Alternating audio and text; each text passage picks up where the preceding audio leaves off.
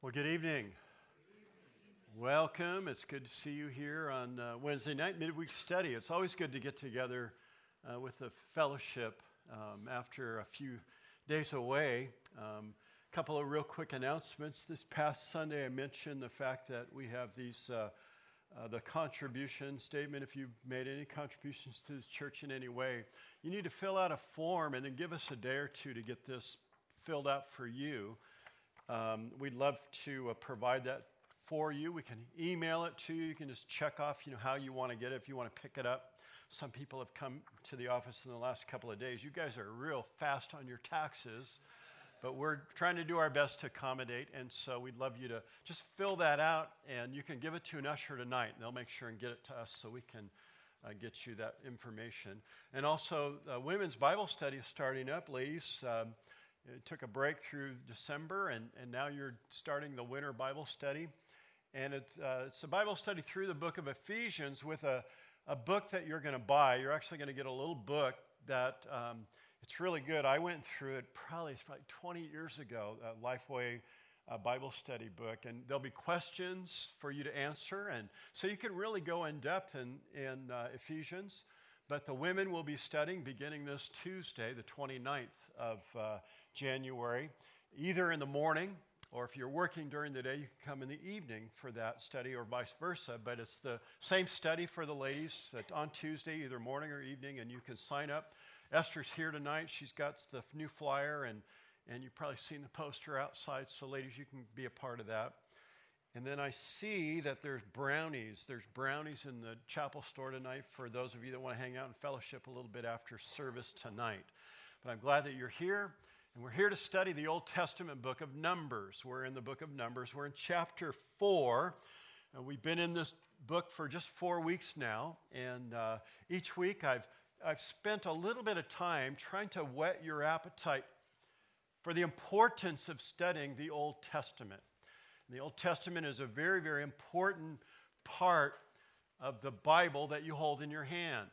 Those original 37 books there in the or 27 books in the, in the Old Testament are really, really, or 37, are really important for you to understand. We need to study and understand the Old Testament. The Apostle Paul tells us it's vitally important for you to know the Old Testament. In fact, here's a verse I have uh, behind me on the screen that says, uh, from Paul, he says, Now all these things happened to them as examples, and they were written for our admonition upon whom the ends of the ages have come. So we're living in this time of, of uh, post uh, death and resurrection of Christ. We're living in what's known as the age of the Gentiles or the church age, where God has brought together Jew and Gentile into one body, the church. The reference to the body, you'll hear if you're a new Christian, that's a metaphor for the church coming together. Um, you might just be a fingernail, maybe your eyelash. Hopefully, you're not the armpit, but you're something. And we all come together. I think we were all armpits, right, at one time. And then we came to Christ and He made something new out of us. But we're all parts of the body of Christ. And Paul says that all of these things that we're reading about historically in the Bible, all these historic facts, geographically, and even these people, the Hebrew people, that we know existed historically. This is all written and recorded in, in the Old Testament for our admonition so that we might learn. And we're learning a lot about the ancient Hebrew people as they have uh, now entered this time, this first year, uh, at the foot of Mount Sinai. And God has given them instructions. He's creating a brand new nation out of these people. People that were called out Abraham, Isaac, Jacob, and Jacob's sons, Israel. These are the Hebrew people that we're studying, and God's called them out for a special purpose because out of these people will come the Messiah, the seed that's going to crush Satan, prophesied way back in Genesis chapter 3. And so that's why it's important to understand these people because we can grow and we can be admonished we learn a lot about what not to do in Numbers. In other words, you don't want to be like these people most of the time. As we read through they go, wow, boy, I'm glad I don't do that. And again, the, all of this information is so that we can be encouraged, so that we can understand. Um, and, and, here's another really important, in, important point about studying the Old Testament and Numbers, particularly, because their lives in the wilderness of Sinai parallels our life in the wilderness of sin. Who would not agree tonight that, that your daily work that your daily grind, that your daily life in this world of wickedness. It's a wicked world, wouldn't you agree? We're in this wicked world, world place of sin, and we're wandering, wandering, just like the Israelites. And we, like them, are to trust in the Lord. Our faith is to grow. They're to look to the Lord. He's miraculously in, in numbers. We're finding God provide for them and leading them. How? With a cloud by day that, that comes from the tabernacle. We spent, you know, 10 chapters at the end of the book of Exodus in the building and the construction of the tabernacle. And now, in Numbers chapter 4, we're going to see the priestly duties of, of those that were to take apart the movable sanctuary, the tabernacle, and to put it back together. Which tribe was responsible to carry it?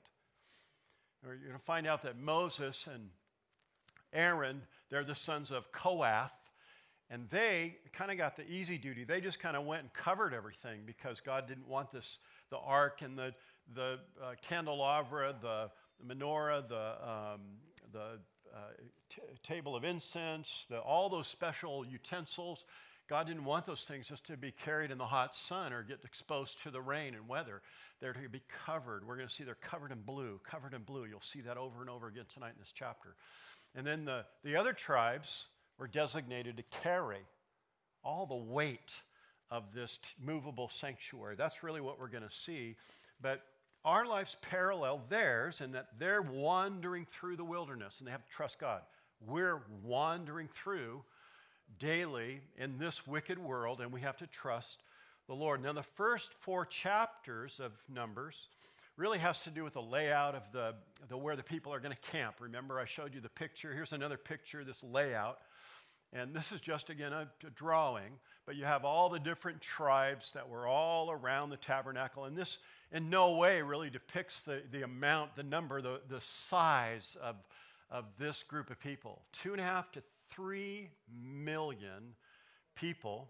We discovered in the very beginning of Numbers, the reason they call the book of Numbers is because God numbers throughout the first few chapters, and He's going to number them again in chapter 20 but he's numbering his people, preparing them for battle, preparing them for this wandering through the wilderness. And last week we saw how the tribes were set all around the tabernacle. In other words, God is in the middle of the camp. And all around are the people in camp. Again, here's another great picture of our lives. Shouldn't your life, shouldn't my life be, uh, God should be the center of everything that I do and everything that I am. God should be the center. And so we see God in the center in that movable sanctuary, that the courtyard, the laver, the altar, and then the inside the, the tabernacle itself, way in the back there in that picture, is the uh, tabernacle split into two divisions where the priests would go in and do their work of atonement for the people. So, this is a beautiful picture. God's organizing, organizing, organizing these people. Remember, they were slaves for 400 years. And now he's got to organize them into a really fighting regiment, a fighting group of people. So, the first, Numbers chapter 1, all the fighting men are chosen. They're counted. Over 600,000, if you recall. Remember, 600,000 fighting men. Because you're thinking, how do we get two and a half million? Well, you got 600,000 men. So now add women to that. The unaccounted sing, uh, seniors, men over 50. And then you have the, all the children. All the little children are 2.5 to 3 million. It's very easy to get that, that number. But God, in order to move them through now the wilderness for the next 40 years, He's got to organize them. That's what we're seeing. That's what this picture behind me um, really depicts. So now in chapter 4, God has organized everybody. They all know where to camp. There's banners. Everybody knows to camp under their banner. But now we're going to see the duties of the specific tribe of the Levites. Remember, the Levites haven't been counted. Every other tribe was counted because they were fighting men, but the Levites have not been counted because they're there to do the priestly duties. God does not want them to be men of war. So we're going to count the men that are going to be doing the duties and, and defining their res- roles and responsibilities here in this, this chapter uh, tonight. We begin in verse 1. Let's ask God's blessing and then I'll jump right in. Father, thank you for the word. Thank you for what you're teaching us. May it just really speak to our hearts. May we find application in the wonderful history of the Old Testament tonight. In Jesus we pray. Amen. Now, this chapter really breaks down really super simple, but there's some great things in here. Three sections or three tribes, and they're numbered. That's really what this is about numbering the Levites, the sons of Levi, Gershon, Kohath, and Merari. The Levi's children here. We begin with the sons of Kohath. The sons of Kohath, verse 1. I'm going to read this whole section down through verse 14, verse 1. And the Lord spoke to Moses and Aaron, saying, Take a census of the sons of Kohath from among the children of Levi, by their families, by their father's house, from 30 years old and above, even to 50. So from 30 to 50 years old, all who enter the service to do the work of the tabernacle of meeting. Remember, the Levites are the priestly tribe. They're going to serve in the tabernacle specifically. Verse 4 This is the service of the sons of Kohath in the tabernacle of meeting, relating to the most holy things. When the camp prepares to move out, to journey, Aaron and his sons shall come, and they shall take down the covering veil and cover the ark of the testimony with it. So the first thing they do is they go in and they cover all the different utensils, is what we're going to discover here. Going to cover everything down. They take down the veil and the ark of the testimony, verse 6, and they shall put on it the covering of badger skins and spread over that a cloth entirely of blue. And they shall insert its poles. On the table of showbread, they should spread a blue cloth and put on it dishes and pans and bowls and pitchers for pouring and the showbread shall be on it. These are all the things that we've learned about back in Exodus and the building of the tabernacle. These are all the utensils and the things that were needed that, that uh, facilitated the work and the ministry of the priest inside the tabernacle. Remember, the inside the tabernacle, there's the, the holy place. It's where the priest would go in every day. Once a week, they change out the showbread that represented, you know, God's um, uh, represents communion in the New Testament, but it represents God eating with his people, being with his people. And then on the other side of the, the tabernacle wall was the menorah. Was, they had to put oil in the lamp to keep the lamp burning. The light of the, that dark space came from the menorah. It pictures Christ. He's the light of the world. So you have that picture there. And then at the end, right up next to the veil, there's the little altar of incense. And that had to be um, uh, provided for. The incense had to be put in there. There was different kinds of incense. They put beautiful smelling incense. Remember why the, they had incense? Remember on the outside of the tabernacle, what's going on out there? The altar of incense. There's lots of animals dying out there, blood and guts and all kinds of stuff going on right outside inside. And so inside the tabernacle, there's this incense. It's always burning. So you could get away from the smell outside, outside by going inside, and the priest would do all this work. And so these things had to be covered, including behind the veil was the Ark of the Covenant and the mercy seat and the cherubim, all covered in gold, jewels, and it was gorgeous sight. And now God is going to have this transporter. Remember, this is a movable sanctuary, the tabernacle. It's where God's came in the, the end of Exodus, the chapter 40, we saw God coming in all his glory and his presence, and he came into the tabernacle. And while he's there, there's this cloud, this, this cloud that can be seen from the two million people can look. There's the tabernacle right over there. They see the cloud. And then at nighttime, it's the heavenly nightlight, right? There's fire there's fire. That cloud turns into fire, and the people are, they know the presence of God is there, that God is in the tabernacle. He's in the midst of his people. It's where he's always wanted to be. It's up to them to, to maintain now this tabernacle, and it was the Levites that were doing that. And the sons of Kohath had this job. They would cover all of these items the altar of incense, the table of showbread, the Ark of the Covenant, the menorah, all those things. They had to cover them, and they covered them with badger skins, or some of your uh, uh, translations would, would say, um, uh, what is porpoise skins. In other words, it was a, it was a waterproof uh, covering because they're going to be out in the sun, they're going to be in the rain, exposed to the elements, and God doesn't want that to be wet. So they would cover them really good, and then they would put the poles through to carry all of these different uh, instruments. On the table of showbread, verse 7, they shall prepare a blue cloth and put on it the dishes, pans, and bowls. Verse 8, they shall spread over the scarlet cloth. This is interesting. Now there's everything's covered in blue, but they shall spread over them a scarlet cloth and a cover the same with a covering of badger skins, and they shall insert its poles, and they shall take a blue cloth and cover the lampstand of the light and its lamps and wick trimmers, its trays, and all the oil vessels which they service it. Then they shall put it, verse 10, with all its utensils in the covering of badger skins and put it on a carrying beam. Over the golden altar, they shall spread a blue cloth and cover it with a covering of badger skins, and they shall insert its poles. And they shall take all the utensils of service with which they minister in the sanctuary, put them in the blue cloth, cover them with a covering of badger skins, and put them on the carrying beam. Also, they shall take away the ashes from the altar and spread a purple cloth over it. They shall put on it all its implements which with which they ministered there the fire pans, the forks, the shovels, basins, and utensils of the altar. And they shall spread on it a covering of badger skins and insert its poles. Now, beginning back in verse 3, um, we're just hearing that these are Levi's sons that have this specific job. And only the ones that are 30 and above, you're 27, can't do it. Got to be 30. 30 to 50 was God's instructions to Moses to be counted. These are men, 30 to 50 years old, that are going to be carrying, or, or not carrying, but appointed to cover in, in this specific tribe of the Levites, the Kohathites, and they were to cover these holy objects. It says from 30 years old, verse 3 and above, to 50. So that was their job in the tabernacle. They would go in there first. And so we're getting really the order of how they would tear down the tabernacle.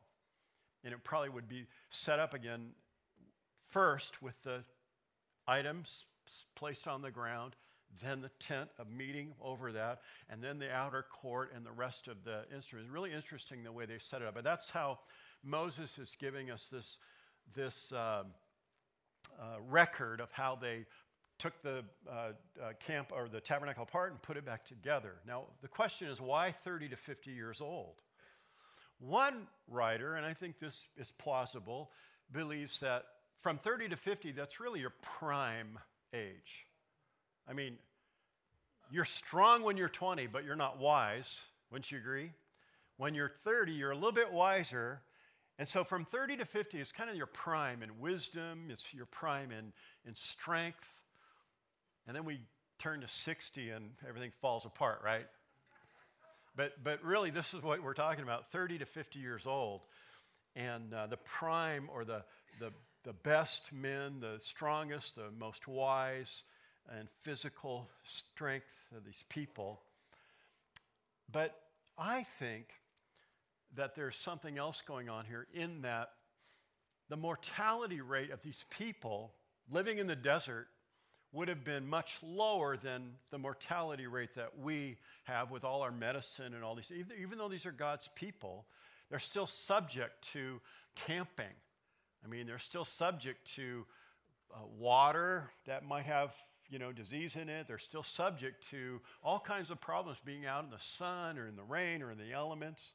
Their mortality rate would have been lower than ours. I, I kind of looked into that this year. According to the United Nations, the average life expectancy worldwide, the, the worldwide record is 71 and a half years 68 years for men, 72 for women. That's the, just FYI for, for you. Um, that's what the statistics are. On average, listen to this 15,000 births per day, 6,300 deaths per hour. Very interesting. Now, this is a worldwide figure.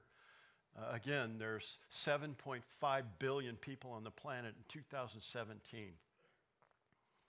But 3,500 years ago, when this record was written, these people would have lived um, in, in very difficult situations. They wouldn't have lived to 70. And so this is the prime of their life from 30 to 50. And God is asking for the prime of their life to serve Him. I, I read that and I, I see something different. I, if you have life and breath in you, Christian, you should be serving God. There's nothing greater that you could do than to serve the Lord.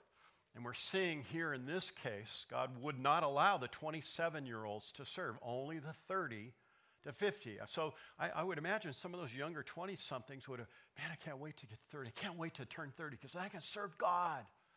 They'd, they'd be so ramped up and excited to get to that age where they could serve the Lord. Here's the application from this section here.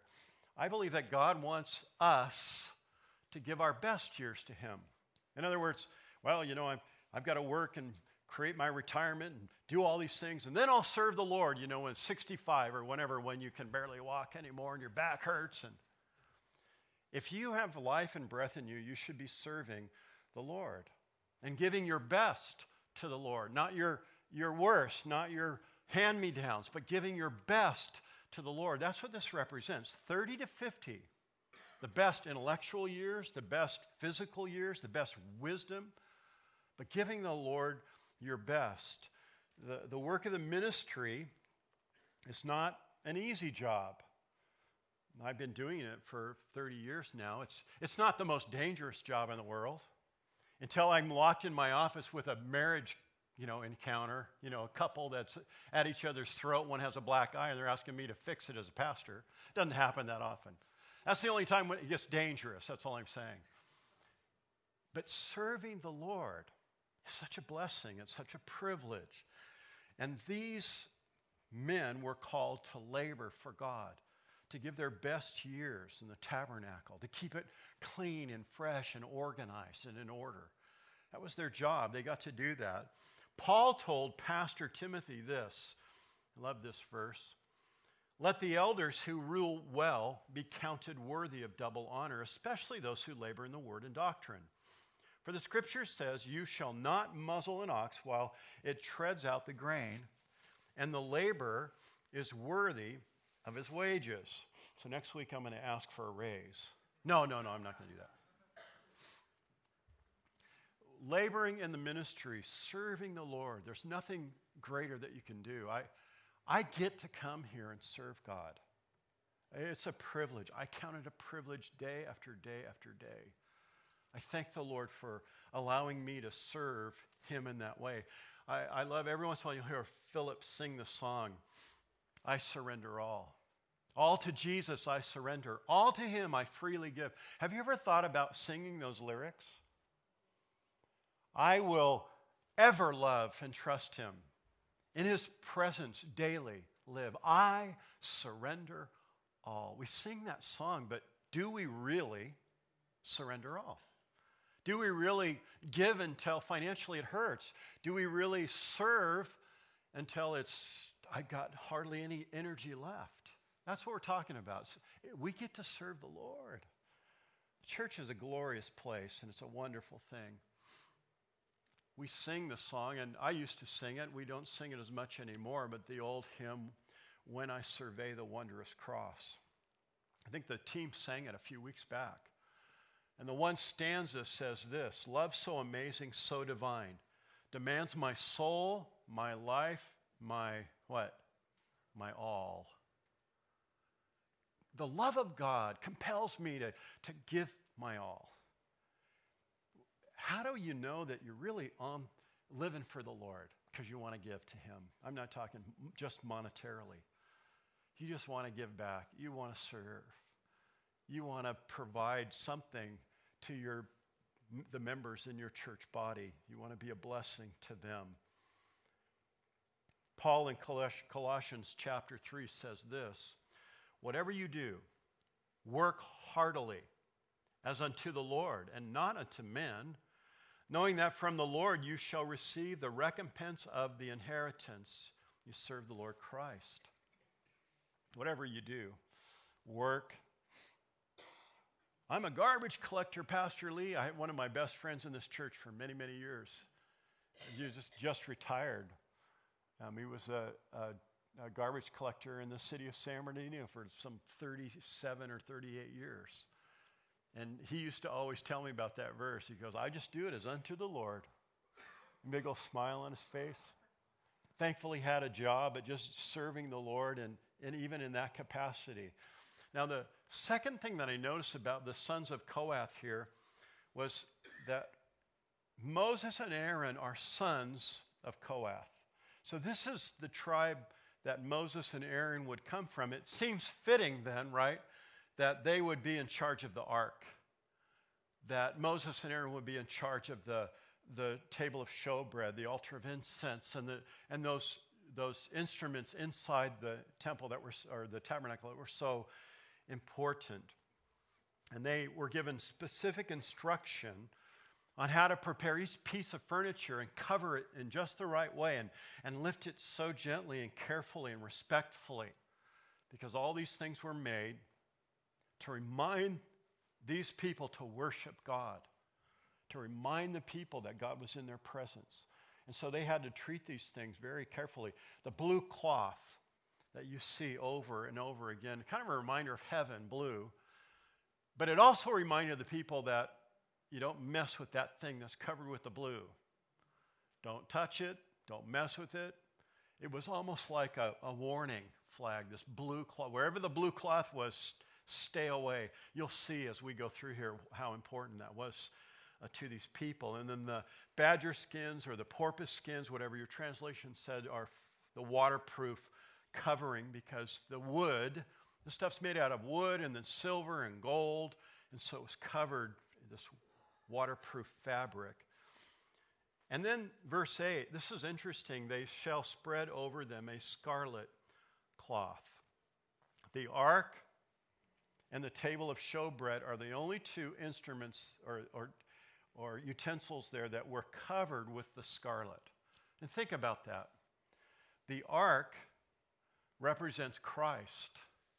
It's where the mercy seat was. It's where the blood was shed. It's or sprinkled. It's where atonement was made for the people. Jesus made atonement for you. How? Through his blood. And so the ark becomes that, and it's covered with red. Isn't that beautiful? And also, we have the table of showbread. The table of showbread is that, remember, it was every week the priest would go in and he would change the, the loaves, the 12 loaves representing the 12 tribes. That was just a reminder of the fellowship God had with his people. But the showbread is a, is a picture of the church. The church, you and I, the church, the body of Christ, we have fellowship with God. We have fellowship. We used to be separate from God because of our sin, but because of the blood of Christ and the reconciliation of Christ, we have fellowship with God in Christ. So that table of showbread and the ark are both covered with red. I think that's just a beautiful, beautiful picture there. Verse 15 And when Aaron and his sons have finished covering the sanctuary and all the furnishings of the sanctuary, when the camp is set to go, then the sons of Kohath shall come to carry them. But they shall not touch any holy thing lest they die. There it is right there. Be very respectful, be very careful. Remember in Exodus, we found poles and rings. Everything had poles and rings. Why? Because everything was movable. It was made to tear down and set up and tear down and set up. So the poles and rings were the poles on the ark, the poles on the table of incense, and rings. They were not to touch those things. You go and you cover it very carefully, and then you put the poles in. You carry it very respectfully, lest they die. These are the things in the tabernacle of meeting which the sons of Kohath are to carry. The appointed duty of Eleazar, the son of Aaron, the priest, is the oil for the light, the sweet incense, the daily grain offering. So those that's what happened. The menorah was lit every day with oil, the incense was burning every day, the table of showbread was, was there, and every week they would change out the, the bread there, the, the showbread. And the, uh, gr- the daily grain offering, the anointing oil, the oversight of the tabernacle, and all that is in it. So Eleazar is the son of Aaron. Aaron's the high priest, so only his son could handle that specific duty. Then the Lord spoke to Moses and Aaron, saying, verse 18, Do not cut off the tribe of the families of the uh, Kohathites from among the Levites, but do this in regard to them, that they may live and not die when they approach the most holy things. So they're, they're getting close to some stuff that you just do not want to touch. There's certain things that you just don't do. You know, tug on Superman's cape, spit in the wind, pull the mask off. Who? Remember? The Lone Ranger, you remember that, and you don't mess around with. But when it came to the tabernacle, you, you do not disrespect at all these things. You're very, very careful with these things. And these people knew it, lest they die. So Aaron and his son, Eleazar, had that specific duty. But do this in regard to them, verse 19, that they may live and not die the, as they approach most holy things. Aaron and his son shall go in the appointed, each of them, uh, to his service and task, but they shall not go in to watch while the holy things are being covered, lest they die. They weren't even to peep, they weren't even to go and watch. They were to be very, very careful and very respectful to these these very holy instruments that represented God's dwelling place and, and all the work that God was going to do for the people. The warning of death there in verse 15 and verse 20 kind of reminds us to be separate from sin. You and I are to be careful to stay away from sin. It's a deliberate choice of your will to stay away from those things that maybe in your life were habits, bad habits at that. But sometime in your life before you came to Christ, there was this habit. Maybe it was an internet looking at stuff you shouldn't look at. Maybe it was drinking something that inebriated you and made you into a different person and you became under its influence. Maybe it was drugs. I don't know what it was. But we're to separate ourselves, Christian. One of the things that, as a pastor, that I think is the most healthy thing for this church. It's not numbers, it's are you responding to the Word of God and are you holier in the way you live? That's the most important thing for me as your pastor. Happiness is not as important to me for you as holiness is. Because when you're holy, you're going to be happy. But if you're only going to be happy, if I eliminate things in your life, well, you know, go ahead and keep sinning. God, it's okay, grace, grace, grace. Well, I've misled you as your pastor. You need to be more like Jesus Christ, not like me, more like Jesus Christ, day after day after day, growing closer and closer to Him in holiness. That's what that means. To be more like Jesus is to be more holy. I do care about your happiness. I want you to be joy filled, but that is not as important as being holy. And when you're holy, you'll be happy. It's really a beautiful thing, something I've learned in my, you know, almost 50 years being a Christian. Is, is holiness is what it's all about. God wants you to be more and more holy. So there were forbidden things they couldn't touch, some things they couldn't look at. They had to choose not to do that, lest they die. And you remember what happened when the Ark of the Covenant later on in Chronicles and Samuel the Ark of the Covenant was stolen by the Philistines. Remember that? They, they came and they took the Ark and they took it down to one of their seaside cities. And they were so proud. They had this beautiful, artistic golden ark, and they brought it in and they put it before their God. And there was a little motion of the earth that night, and they woke up. The priests saw their, their God, Dagon, had fallen over, his nose busted off. So they set their idol back up, and the next day the, the idol fell down again right before the tabernacle. And then the next day people started getting sick, and, and then the people in that town said, we, we don't want this thing. This is, a, this, is, this is bad. So they sent it to the next town of the Philistines. And those people got boils and they sent it to the next town. Remember how it started? It was like a hot potato and it goes all around the Philistines. They don't, nobody wants it. And they finally discovered, wow, you know, wherever this thing is, bad things happen. We want to get this out of our land. So they put it on a cart.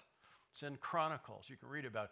They put it on a cart with, with these oxen pulling it and they kind of shoot it away and let it go down a road. And they kind of watched as it went away, the Philistines, and it, it went up into the field of the Israelites. And they rejoiced. They were so happy. The ark's back in, you know, in Israel. We're so happy. And they, they killed the, they slaughtered the ox. And they offered it to the Lord. They burnt the cart it was on. And they very carefully, very carefully took care of that ark. The, the, the ark and these instruments are super important, and they weren't to be messed around with at all. And so the Kohathites, they were the ones that took care of it. Then in verse 21, we have the duties of the sons of Gershon, the next son of Levi, who again are numbered 30 to 50. You'll see that over and over again. Verse 21 Then the Lord spoke to Moses, saying, Also take a census of the sons of Gershon by their father's house, by their families. From 30 years old and above, even to 50 years old, you shall number them all who enter to perform the service to do the work in the tabernacle of meeting. This is the service of the families of the Gershonites in serving and carrying. They shall carry the curtains of the tabernacle uh, and the tabernacle of meeting, all of its coverings, the covering of badger skins that are on it, the screen for the door, of the tabernacle of meeting, the screen for the door of the gate of the court, the hangings of the court, which are all around the tabernacle, the altar, the cores, the furnishing, the service, and all that's made for these things. So they, the Gershonites, will serve.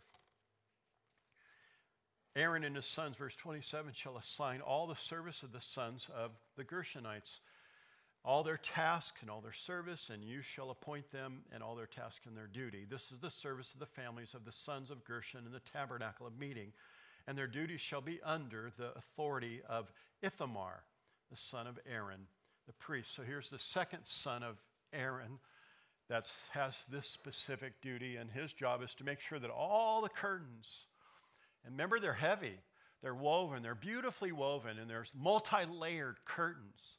Very heavy that go over the tabernacle, and then all around the outside of the court, these heavy fabric.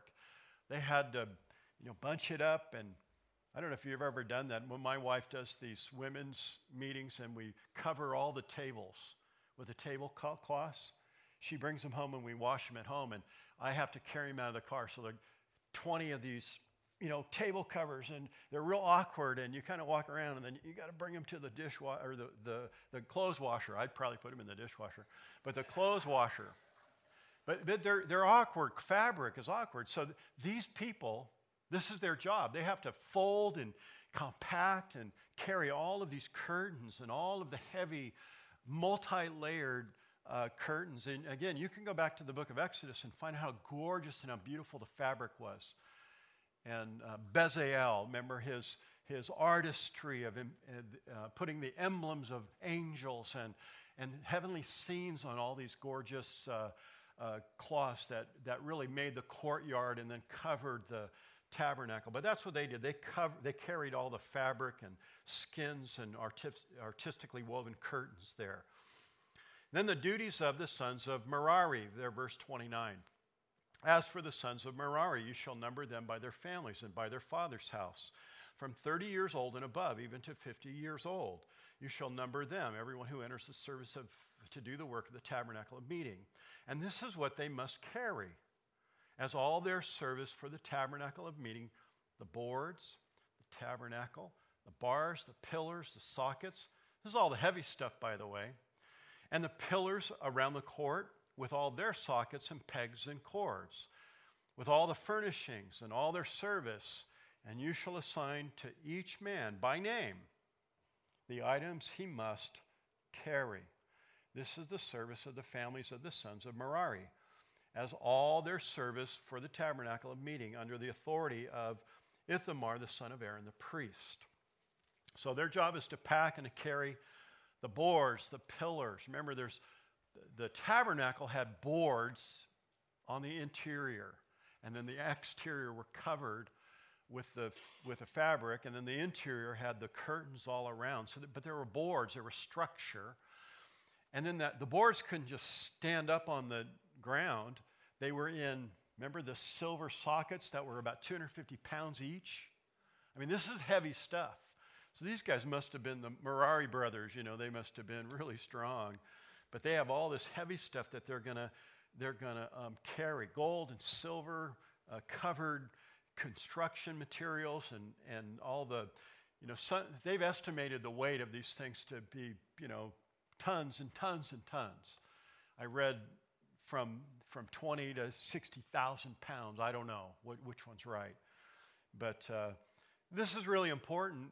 In, in notice verse 32 you shall assign each man by name the items he must carry. In other words, they didn't volunteer for this, they were chosen specifically to do this work. Moses and Aaron probably looked at these guys. Um, he's really strong. Let's give him two of these 250 pounders. And, and he's really strong. Let's give him some of those boards. And so Moses and Aaron are choosing specifically who's going to carry what and what they're going uh, to do to, to move the tabernacle through the wilderness there. The point of this section, I think, is really to help us understand that God has appointed a role. God has appointed a job to do. Just as last week, if you'll recall, I made a big deal about uh, the gifts of the Spirit and in the church today, and how God gifts severally as He wills. And as those gifts are used within the church, the body is built up and edified.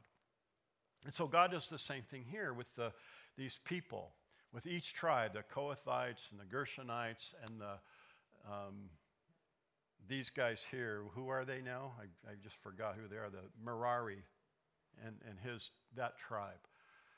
And they each have a specific assigned job to do. Merari's family were like the mules, though. I mean, they, they got all the weight here, all the heavy stuff. But again, God has distributed all of these families' work to do and Moses and Aaron were to make sure that it all got done. Again, the point was that each tribe of the Levites had their assigned duties. From the very beginning of Numbers chapter 1, all we've seen is God organizing in order, organizing in order, organizing in order these people. He's counted them, He's told them where to camp, setting them under banners. He's, he's going to instruct them how to fight because they're going to be in the wilderness again and they're going to be attacked. So, God is a God of order. He's a God of organization. Our services and our worship for God should always be orderly. But God is a, a, a, God of order, and He's done all this stuff. And again, our job is to pick up our responsibility and do it faithfully, and do it over and over and over again. I mean, you could get into the uh, habit, or this is mundane. I come and I sit at the back door and I'm just an usher, or I'm just a security guy, or I'm just a Sunday school teacher. You could actually, you know, and, and get into a, a rut, but you have to refresh your heart. I get to serve the King of Kings. I get to come to church with other believers in Christ, and, and together we get to unify our voices and sing praise to God. That's exciting. You need to, you need to come with an anticipation to worship service. I, I was telling Esther tonight, I've got this idea about writing a little letter to everybody and putting it in an envelope and giving it to you on Sunday. You'll probably get one of those here pretty soon. And it's just an encouragement to, to come with expectancy on Sunday or Wednesday night. Don't just come, you know, I'm late and I got to get here. And Okay, here, come on, honey, let's go get the kids on Sunday. Okay. But come prayerful, pray. And when you come, like, what is God going to show me tonight? How am how I, I'm going to get to serve God tonight in some way, even if it's just to come in and open the Word and worship together. You're serving the Lord and, and you're unifying the body of Christ by being here. Great encouragement to your pastor, by the way, when you show up. So I have somebody to speak to, I guess. But, but no, it's, it's important for us to come with an expectation to worship God and to serve God and, and to be faithful with what God's called us to do. Now, Paul illustrates all of that. I want you to hold your place here and go to 1 Corinthians chapter 12. We looked at the first portion of this last week when we were talking about giftings, but I want to just read with you just a beautiful New Testament illustration of, of coming together in unity and what the church really is. This is my opportunity to kind of get you excited using some Old Testament, learning from it, and then applying it. Here's, here's the application. 1 Corinthians chapter 12. 1 Corinthians chapter 12, beginning in verse 12. Notice what Paul writes. He says, For as the body, now the body here is a metaphor for the church, the, the people, young and old, rich and poor, perfect. We have the greatest example of, of a church here. We have people from different countries and languages, and, and uh, there's men and women, there's boys and girls in our church. It's a wonderful thing. The body is what it, the metaphor. The body is one, it has many members, but all the members of that one body, being many, are one body. So also is Christ. For by one Spirit we were all baptized into one body, whether Jew or Greek, whether slaves or free and all have been made to drink into one spirit. For in fact, the body is not one member, but many. And then I love his illustration here. Here's, the, here's his little illustration. If the foot should say, Because I'm not a hand, am I not the body?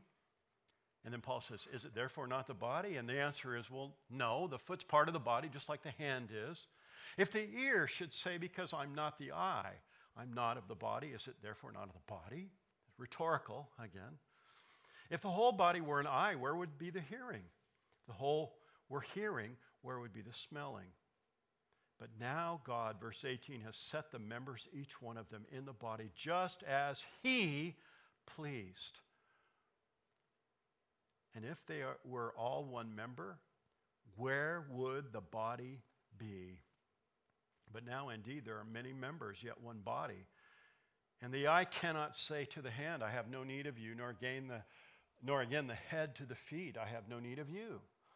No, much rather those members of the body which seem to be weaker are necessary. And those members of the body which we think to be less honorable, on these we bestow greater honor. And our unpresentable parts, I mean, he's kind of looking at a body, kind of undressed in a sense, he said there's even some unpresentable parts there, the body, have greater modesty, but our presentable parts have no need. But God composed the body, having given greater honor to that part which lacks it. That there should be no schism in the body, but that the members should have the same care for one another.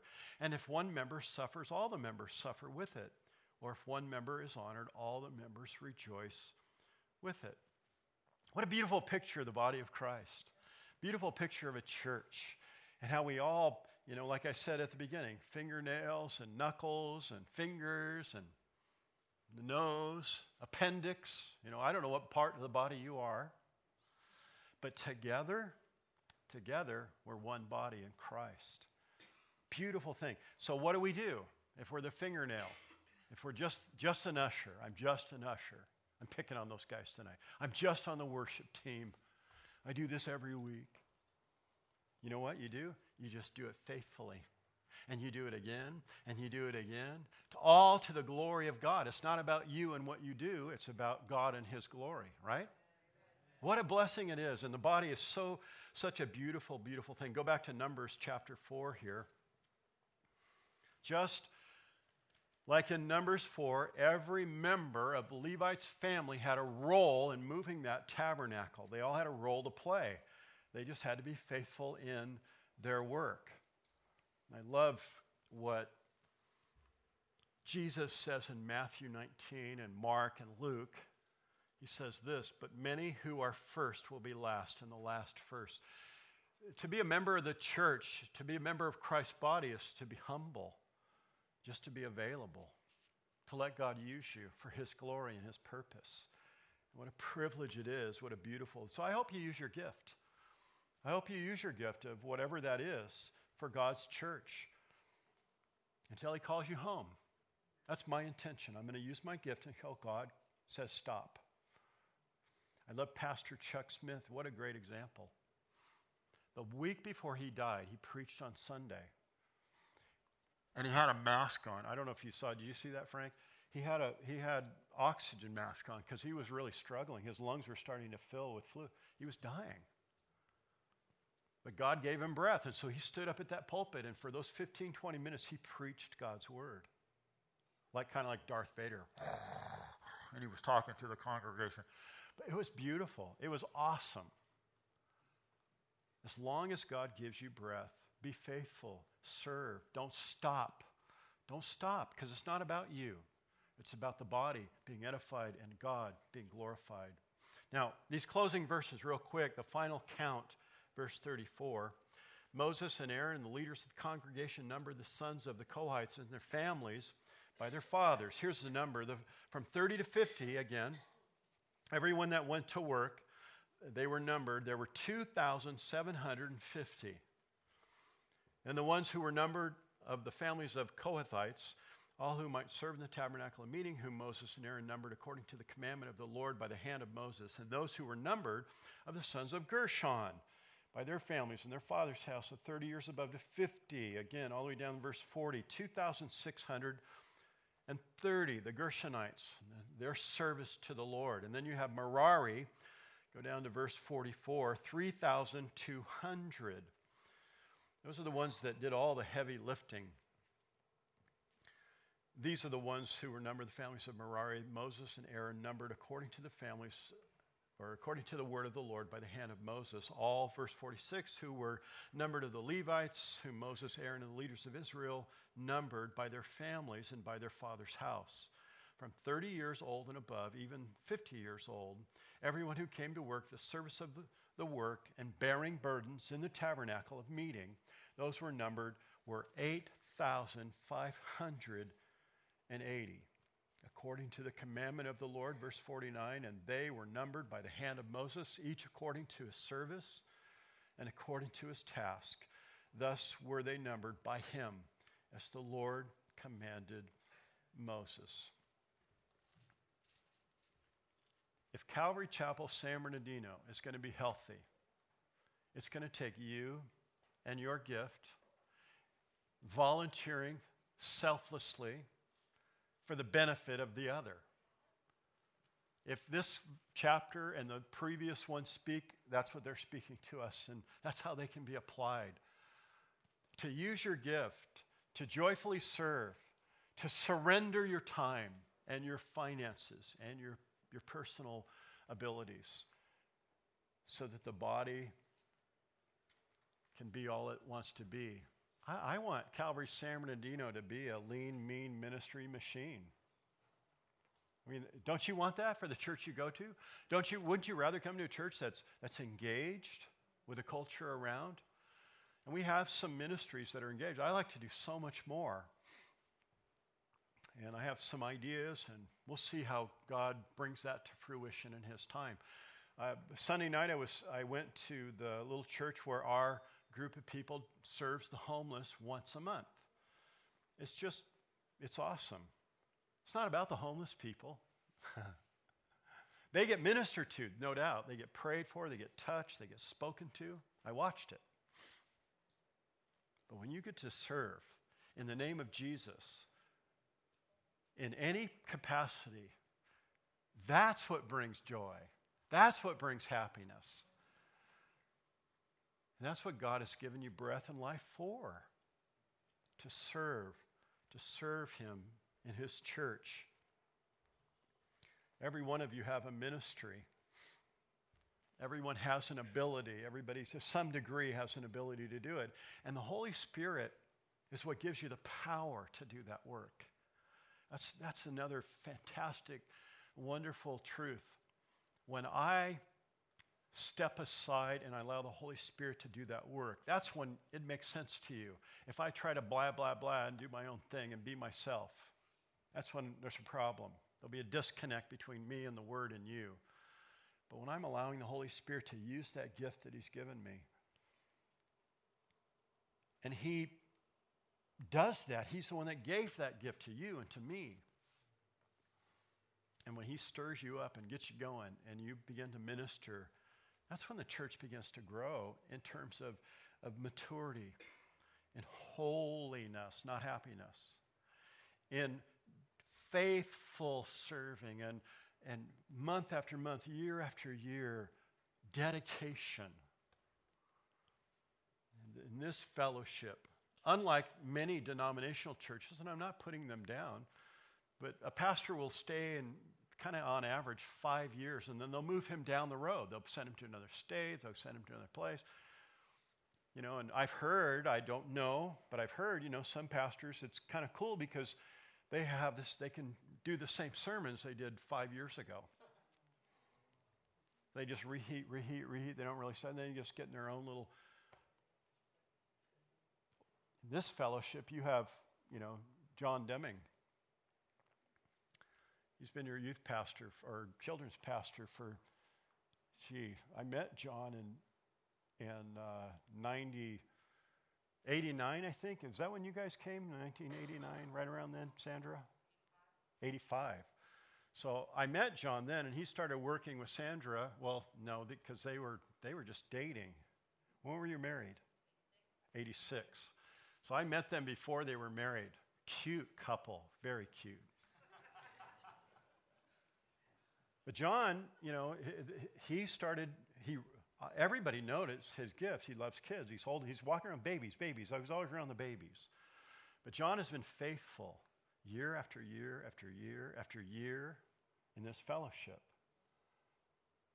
And you can do the same thing. You can continue to be faithful. You can continue to serve the Lord, whether it's worship or ushering or Sunday school or, or just your commitment of giving. Maybe you're your work is outside the church, but you come here to celebrate God. And there, there are those like that. There are those that don't have a specific ministry in the, within these walls of our church, but they're doing ministry at the school. They're doing ministry at the work, around the drinking fountain, sharing the gospel in different ways, praying. There's different ministries that people have. Let's just do it. Let's be a lean, mean, evangelistic machine here at Calvary San Bernardino. Let's share the gospel. Let's rejoice in hope and let's grow in holiness and be faithful at what God's called us to do. Amen. Father, thank you for the word tonight. What a blessing, Lord. To study these Old Testament chapters and to derive from them, to draw from them purpose and meaning and direction for our lives today. Your word is remarkable. It's fantastic. Lord, I thank you for it. And I pray that, that tonight these words would encourage each and every one here in the sanctuary. That each individual, Lord, would be not torn down, but built up and, and encouraged to either continue being faithful or to seek out that area of ministry that, that you've called them to. Lord, use us and cause us to grow. May we be holy, Lord, set apart, as we'll discover next week in Numbers chapter 5, that we're set apart from sin. Lord, bless us and help us as a fellowship. We love you and we thank you. In Jesus' name we pray. Amen.